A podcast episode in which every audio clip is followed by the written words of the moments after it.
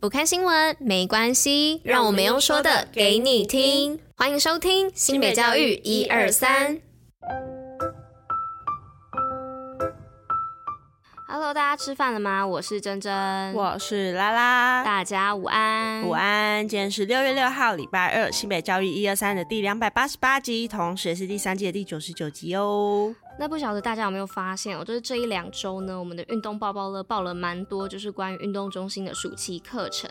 那主要是要提醒，就是各位爸爸妈妈在暑假的时候不用担心说，哎，孩子要去哪里上课，要去哪里玩啊？就是自己要上班的话，小孩要怎么办？其实可以到网络上去搜寻，就是关于新北市十六座国民运动中心。那每一个运动中心场馆呢，都有属于自己的暑期课程啊，或是暑期的娱乐营，那可以供小朋友去参加。甚至有一些运动中心呢，是有除了运动之外的课程哦。例如像是手作的课程啊、益智类的课程等等的，那就可以提供给爸爸妈妈做参考。那主要是要来提醒大家哦，就是运动中心有暑期课程，要记得去报名参加哦。那有一些运动中心现在还有早鸟优惠哦，要记得去看看哦。好的，那我们接着就进入今天的运动与新闻吧。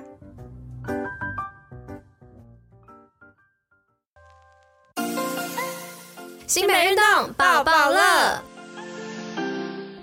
今天运动包包乐呢，是要来报新北单车快乐游青山绿水平林场。那六月十号的平林生态瑰宝铁马体验游已经在报名倒数啦。那平林呢，有独特的茶产，也是一个油气资源相当丰富的地方哦。那全区呢均属翡翠水库的集水区。那多年来水源环境保护非常的严谨，使得这片青山绿水保有原始的风貌。那置身在平林山中，有宁静、有安逸、有好山与好水的秀丽景色，会让达人带带你探索平林山城骑乘路线，行经平林老街、平林拱桥、北势溪观鱼步道、逮鱼区西车道等景点，适合亲子三五好友一起走访。那详细的报名资讯呢，可以上新北运动据点的脸书粉丝专业的贴文查询哦。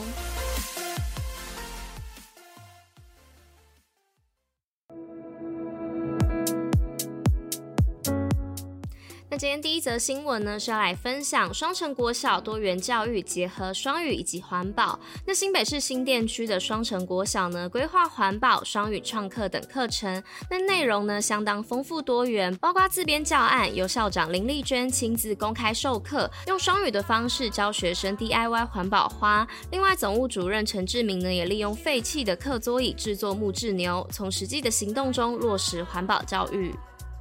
好的，那今天的第二则新闻是淡水国中阅读闯关双语复刻互为一八八四情境学习。位在古迹园区的淡水国中与新北市立淡水古迹博物馆、旅学堂、淡水女路合作办理七八年级阅读闯关活动，活动结合领域素养，以一八八四年清法战争为主题。透过闯关方式检核校本课程学习成效，现场展示淡水相关历史书籍、淡水古迹博物馆提供的桌游及淡中自制的古迹立体模型，让学生体验沉浸式的阅读飨宴。再来呢，是今天的第三则新闻，是第一届新北冲浪滑板公开赛北海岸引爆新浪潮。那二零二三第一届新北冲浪滑板公开赛日前于新北市冲浪运动教育园区举办开幕式。那教育局长现场宣示呢，新北市将以运动城市及促进国际交流为定位。那每年举办全国性的冲浪滑板公开赛，以扎根冲浪滑板运动，扩大我国冲浪的运动参与人口。那来自各县市不同年龄层的挑战者，齐聚全国唯一陆上冲浪练习场地，同台竞技，透过速度流畅、动作创新与衔接技巧组合等评分项目，互相切磋、交流及扩展视野，进而精进我国的选手实力，衔接参加国际赛事。好的，那今天的最后一则新闻是新北教育局携手科教馆签署 MOU，全力推动科学教育。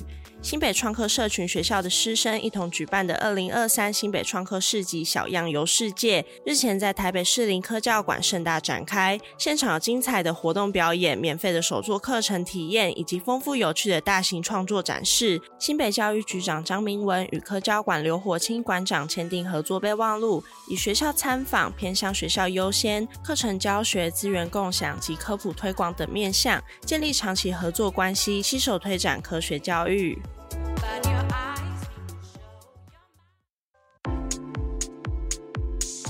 新北教育小教室知识补铁站。